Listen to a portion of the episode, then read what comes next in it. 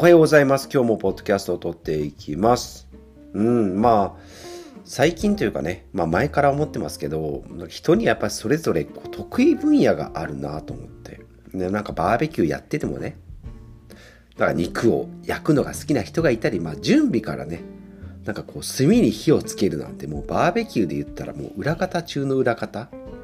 もう、ま、なんならまだみんなでワーキャーワーキャー言ってたいのに、炭に火をつけるってもう地味すぎますよね。まあそういうのが好きだったり、あともうワイワイワイワイキャーキャー言ってる中もう肉をね、もうなんかこう、皆さんにこう配る人だとか。でそういうのは全然しないけども話を盛り上げたりしょうもないこと木に急に登り始めたりみたいな、まあ、そんなキャラの人が人がいたりねまあなんかもうこう役割がやっぱ決まってくるんだろうなと思ってだからずるいから俺も木に登ろうって言ってもね急にできることでもございませんだおのおのこう好きにねこういられる好きでいられるっていうか、まあ、自分のこう好きを生かせるポジションがあるんじゃないかなと。うんだからサッカーでいうと点を取る人とかね。うん。でまあ数値でいけば01をなんか作る人だとかあとはまあ再生する人なんかねガシャーンってあこぼしたよ終わったよみたいなそれを片付ける人みたいなうんねでサッカーで例えたけどこれだと？サッカーだと？なんだ？キーパーかな？うん。で、あとは伸ばす人。ね。全然点取れてないのを、こうドリブルでこう持ってってね。1点につなげる。でもシュートはまた別の人みたいな。で、あとずっとこう維持するディフェンダー的な役割ね。うん。数字で言うと8をずっとこう維持する。まあ、それぞれいろんな種類があるなっていうふうに、まあ思ったよっていうことで。雑談なのに雑にこう喋った割にはなんか次につながらないっていう。うん、はい。なんかな。ストレングスファインダーもそうですけどね。うん。なんかこう、未来志向の人もいれば、まあ、原点思考って言ってね、まあ、考古学者に多いこう歴史を知って新しきを知る。古きを知って、古きを訪ね新しきを知る。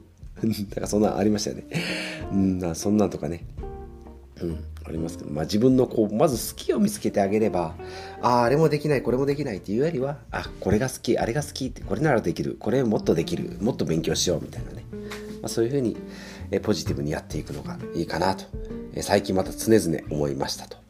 はい、いうことで長くなりましたが今日の本題テーマですね第774回積立 NISA って呼ばれ出したけどまだまだ知らないことが多いというお話でございます。はい、タイトルにあります、積立 NISA。まあ、会社でね、あんまりお金の話正直できないんですよね。まあなんか節約スーパーで3割引きだったよだとかね。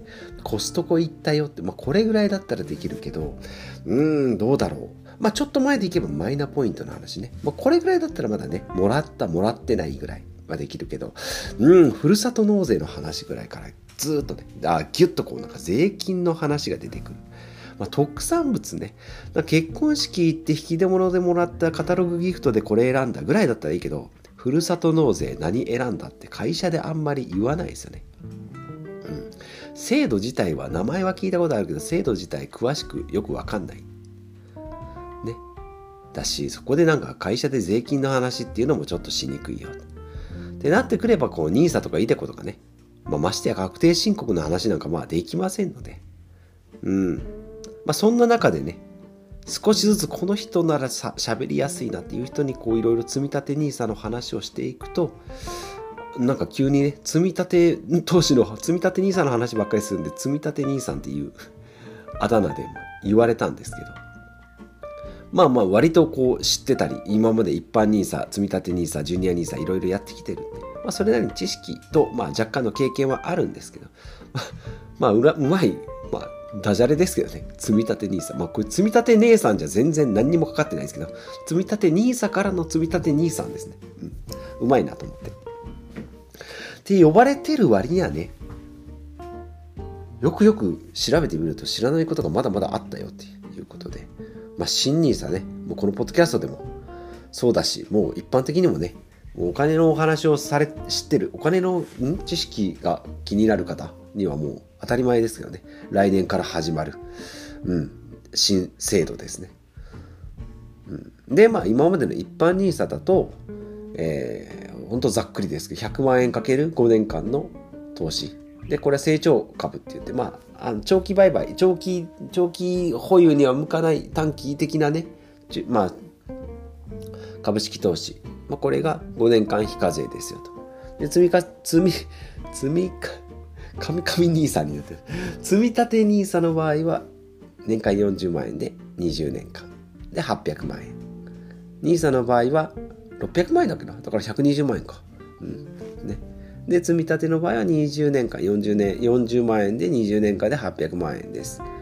はい、でジュニア NISA の場合はまあ終わってしまいます。今年で終わってしまいますが80万円年間80万円で、まあ、3年だとか最大4年かな5年かなそれぐらいだと思いますけどね、うん。まあ、これも3年ぐらいやっておりました。子供は子供名前はジュニアなのにね中身は一番投資金額が多いという、うん、でまあイデコがあって、まあ、イデコの場合はえー、個人型拠出年金って言って、まあ、給料天引きでね、そこが非課税になるし、まあ、投資で得た利運用益も非課税になるという。ただ60までお金が下ろせませんって、まあ、いろいろこう制度がある中で、新しい、まあ、ジュニア NISA も終わり、一般 NISA、積立 NISA も今年で終わるんで、来年からね、もうギュッてして、も全部これでいきますよっていうのが新 NISA でございます。で、年間360万円で、えー、5年間、最、最短5年間、1800万円を5年で投資できますよ。いう制度です。で、金融庁のホームページを見ると、非課税の保有、非課税保有期間の無期限化ですね。もうずっと税金かかりませんよ。積立 NISA だって20年間だけだったんですけどね。まあ、20年後、19年目に買ったやつは39年後までなんで、まあ、なかなか長いっちゃ長いんですけど。今回の場合はもう無期限ですよと。もうずっと、もう NISA の枠で買ったらもうずっと税金かかりません。本来だったら20%税金かかるんですけど、売却した時にね。さらに口座期間も高級化。あ、もうずっと使えますよ。で、積立投資と成長投資枠、積立投資枠と成長投資枠が、積立が120万円、成長投資枠が240万円っていう。まあ今までだったら一般と積み積立 NISA でどっちかでしかできなかったんですけど、これ両方ね、できるようになったっていうことなんですけど、でも枠が決まってるんですね。積立投資枠が年間120万円で、成長投資枠が年間240万円で、合計360万円ですよ。年間360万円できるけど、積立の部分は120万。成長投資枠って言って一般今までで一般 NISA のところが240万円ですよ。なので積立投資の場合は120万円でずっと行くのかな？15年で行って1800万なのかな？と思ってたら成長投資枠でも積み立てができるんですよね。でその成長投資枠の銘柄が先日発表されたんですけどそれでいくと例えば S&P の500ですね。積立 NISA でバンバンバンバン積み立ててるやつ、まあ、これも成長投資枠っていうことで買えるので結局積み立て投資枠で360万円を使おうと思ったらできるってことなんですね。やこれ知らなかったなと思って。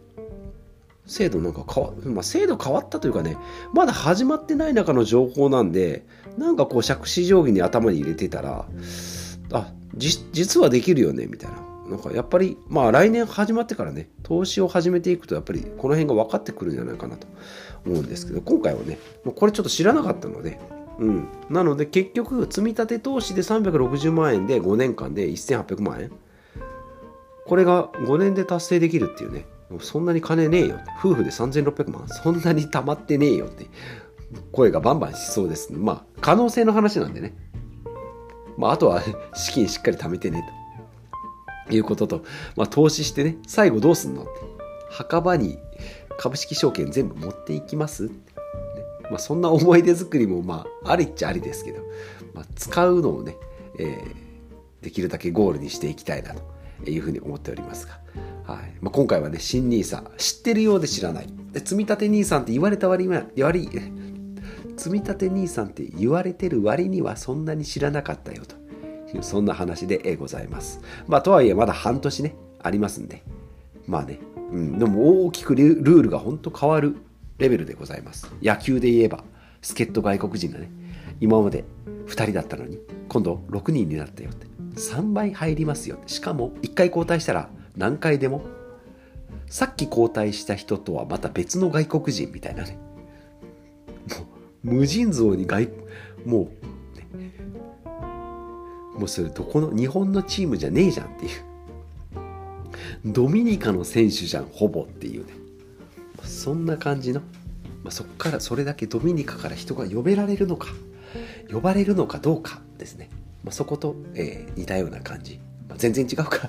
はい。まあ、そんなレベルじゃないかなと思いますので是非この機会にねまだまだ準備期間半年ありますのでしっかり、えー、知識とそれから、ま、投資の資金もね確保しておくっていうのがいいんじゃないかなと思います、ま、今投資してるね税金かかるところで投資したやつどうすんのよと。いうのを私も一緒に考えたいと思いますので、皆さんも一緒に考えていきましょう。はい、ということで今日も最後までお聴きいただきましてありがとうございます。45歳のサラリーマンがですね、はい、積立 NISA を、えー、やって、これからの新 NISA に備えてね、そうね、積立 NISA って呼ばれてる割には来年から積立 NISA はなくなったので、うん、普通の NISA になりますね。じゃあ、あんま意味ないな。うん、まあ、この辺もね、あと半年あるんでどう変わっていくかな、うん、新兄さんって言われても何のことやらですねはいということではい、今日は以上となります。今日は株式投資、資産運用、株式投資のお話です。明日はビジネスのお話です。ではまた次回お会いしましょう。